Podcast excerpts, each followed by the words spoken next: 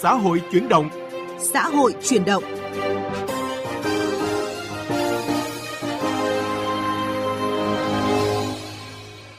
Biên tập viên Lê Thu kính chào quý vị và các bạn. Giáo dục, góc nhìn đa chiều. Giáo dục, góc nhìn đa chiều. Chương trình xã hội chuyển động chuyên đề giáo dục góc nhìn đa chiều hôm nay có những nội dung sau. Dạy học tích hợp, nhận diện bất cập để điều chỉnh. Chương trình liên kết đào tạo ở trường phổ thông tự nguyện hay buộc phải tự nguyện đăng ký học. Chuyên gia ở Anh phản đối kịch liệt đề xuất tiếng Anh, toán là môn bắt buộc.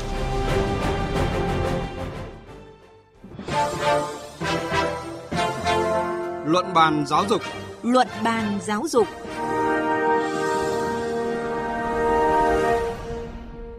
Thưa quý vị và các bạn, năm học 2023-2024 là năm thứ ba thực hiện chương trình giáo dục phổ thông 2018 ở cấp trung học cơ sở.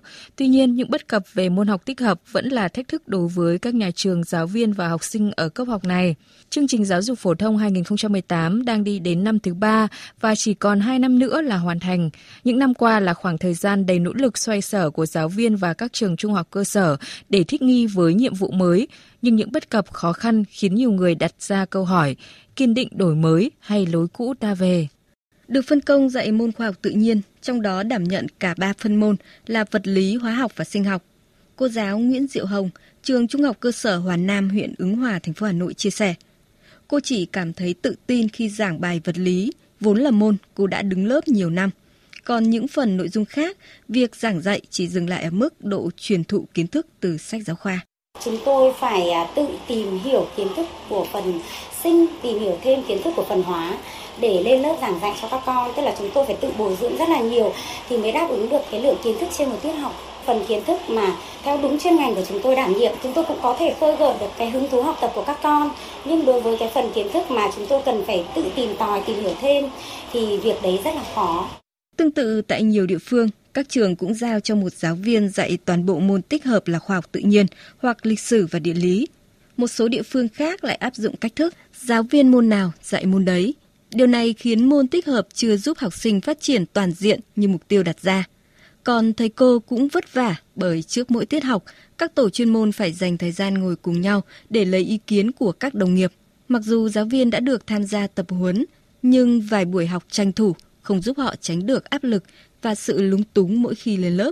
Lượng kiến thức của môn địa lý nó nghiêng nhiều về khoa học tự nhiên, ví dụ như là khoa học trái đất này, các cái hiện tượng như là động đất, núi lửa hay là bão nó đòi hỏi cái sự chuyên sâu mà trong một thời gian rất là ngắn chưa đủ lượng kiến thức sâu để cho chúng tôi có thể đảm nhận được hai phân môn cả lịch sử và địa lý. Dạy học tích hợp là một nội dung quan trọng được đặt ra khi thực hiện đổi mới chương trình sách giáo khoa. Thế nhưng với học sinh, những người đang thụ hưởng chương trình giáo dục phổ thông mới, các em không tránh khỏi ít nhiều thiệt thòi khi chất lượng của những tiết học chỉ dừng lại ở mức vừa làm vừa sửa. Giáo sư tiến sĩ Phạm Tất Dong, cố vấn Hội khuyến học Việt Nam, còn chỉ ra một bất cập khác là thiết kế môn học chưa thể hiện được sự tích hợp, gần như chỉ là sự sắp xếp lần lượt các phân môn. Theo giáo sư tiến sĩ Phạm Tất Dong, để không lỡ mất cơ hội của học sinh, để không lỡ mất quyết tâm đổi mới thì cần có sự điều chỉnh. Những môn nào dạy không đạt chất lượng thì phải xem lại phương pháp dạy. Tích hợp không phải là một phép cộng mà tích hợp tức là mang lại nhiều kiến thức khác nhau ở các lĩnh vực để giải quyết những cái đề án khác nhau có giá trị thực tiễn. Chứ không phải là bây giờ ông viết một quyển sách, một phần quyển sách là hóa, một phần quyển sách là lý, một phần nữa là sinh. Sang bảo một ông dạy thì dạy là sao được. Cho nên là thầy nào dạy hóa thì cứ dạy hóa, thầy nào dạy lý thì dạy lý. Bà Trần Vân Anh, Phó trưởng phòng đào tạo hệ thống giáo dục Ban Mai, chia sẻ một phương pháp để việc dạy học tích hợp được điều chỉnh sao cho hiệu quả hơn. Từ chỗ là ấn nút vào chương trình ngay thì chúng tôi xác định lại một lộ trình. Nó có thể kéo dài 3 năm, nó 4 năm. Nhưng mà ít nhất nó phải lăn hết một cái, cái chu trình của trung học cơ sở đã. Cái thứ hai là chúng tôi chia cặp giáo viên lịch sử và địa lý. Hai giáo viên này thì sẽ cùng dạy một khối, họ cùng nhau nghiên cứu tài liệu, không bị lệ thuộc vào sách giáo khoa. Cái bài soạn bây giờ nó là bài soạn chung. Cái điều đó đã giúp cho giáo viên của chúng tôi chia sẻ, bổ sung kiến thức chuyên ngành cho nhau. Người đi trước thì sẽ hướng dẫn cho người đi sau. Thưa quý vị và các bạn, cần tháo gỡ những điểm nghẽn trong dạy học tích hợp ra sao, chúng tôi có cuộc trao đổi với Phó Giáo sư Tiến sĩ Chu Cẩm Thơ, trưởng ban nghiên cứu kết quả giáo dục, Viện Khoa học Giáo dục Việt Nam. Thưa Phó Giáo sư Tiến sĩ Chu Cẩm Thơ, sau 2 năm triển khai dạy học tích hợp theo chương trình giáo dục phổ thông 2018 thì bà nhận thấy chúng ta đang gặp những cái khó khăn hay thách thức gì ạ?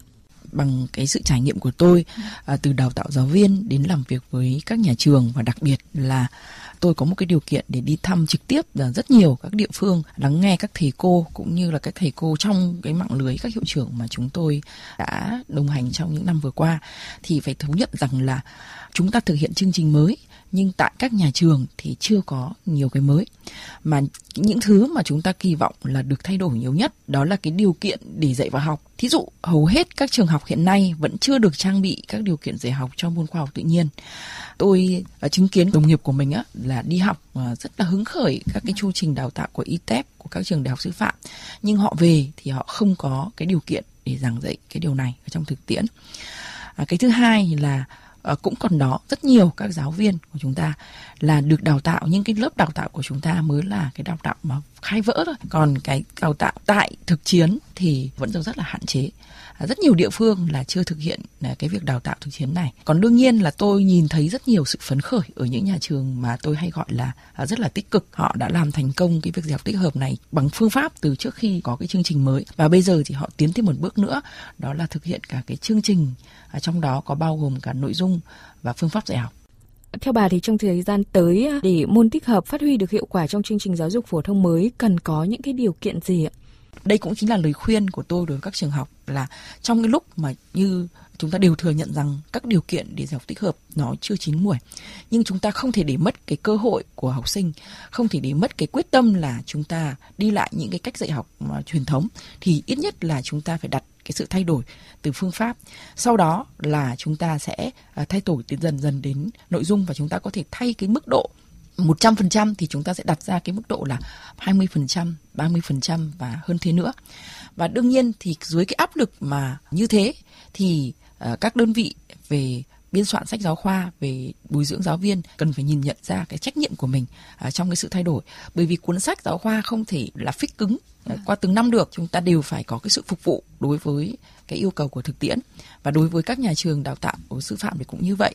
À, tôi đang nhìn thấy là chúng ta cần phải làm tốt hơn những cái cam kết của chúng ta từ đào tạo ngắn hạn đến đào tạo dài hạn và các cái giáo viên đã từng được học qua cái chương trình của ITEP với chương trình tích hợp thì họ đang chờ mong cái sự quyết tâm này để họ còn có đất dụng võ còn nếu không thì họ sẽ mất cái niềm tin Bộ Giáo dục và Đào tạo cho biết là căn cứ vào thực tế triển khai thời gian ngắn sắp tới sẽ có quyết định xem xét có thể điều chỉnh à, việc dạy các môn tích hợp ở bậc trung học cơ sở. Song phải chăng là cái việc điều chỉnh hay không cũng cần phải nghiên cứu cẩn trọng bài bản và trách nhiệm thưa bà. Tôi giữ nguyên quan điểm đó là à, chúng ta kiên trì đổi mới à, vì cái mục tiêu của à, nguồn nhân lực quốc gia. Và đâu đó thì tỷ lệ các trường đã làm thành công cho chúng ta nhìn thấy à, mặt mạnh của đội ngũ. Và chúng ta cũng nhìn thấy cái khoảng trống đó để có thể bù lấp.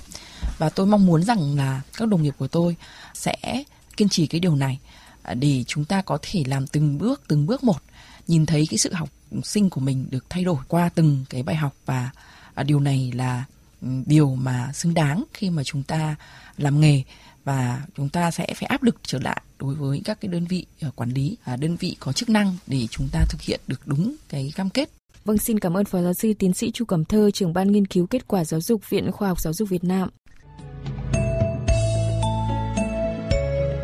Chuyện học đường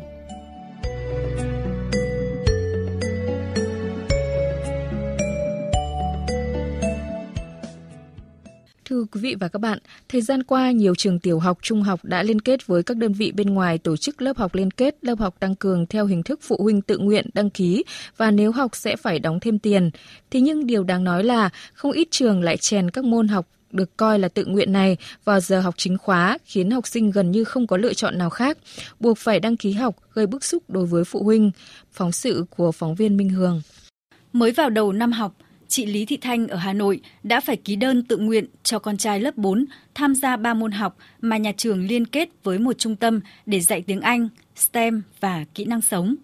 Dù không muốn cho con học cả 3 môn liên kết do phải đóng thêm tiền, nhưng các môn học này lại được xếp xen kẽ vào giờ học chính khóa, nên chị và các phụ huynh trong lớp đành phải ký đơn tự nguyện, đăng ký học để con không phải ra khỏi lớp.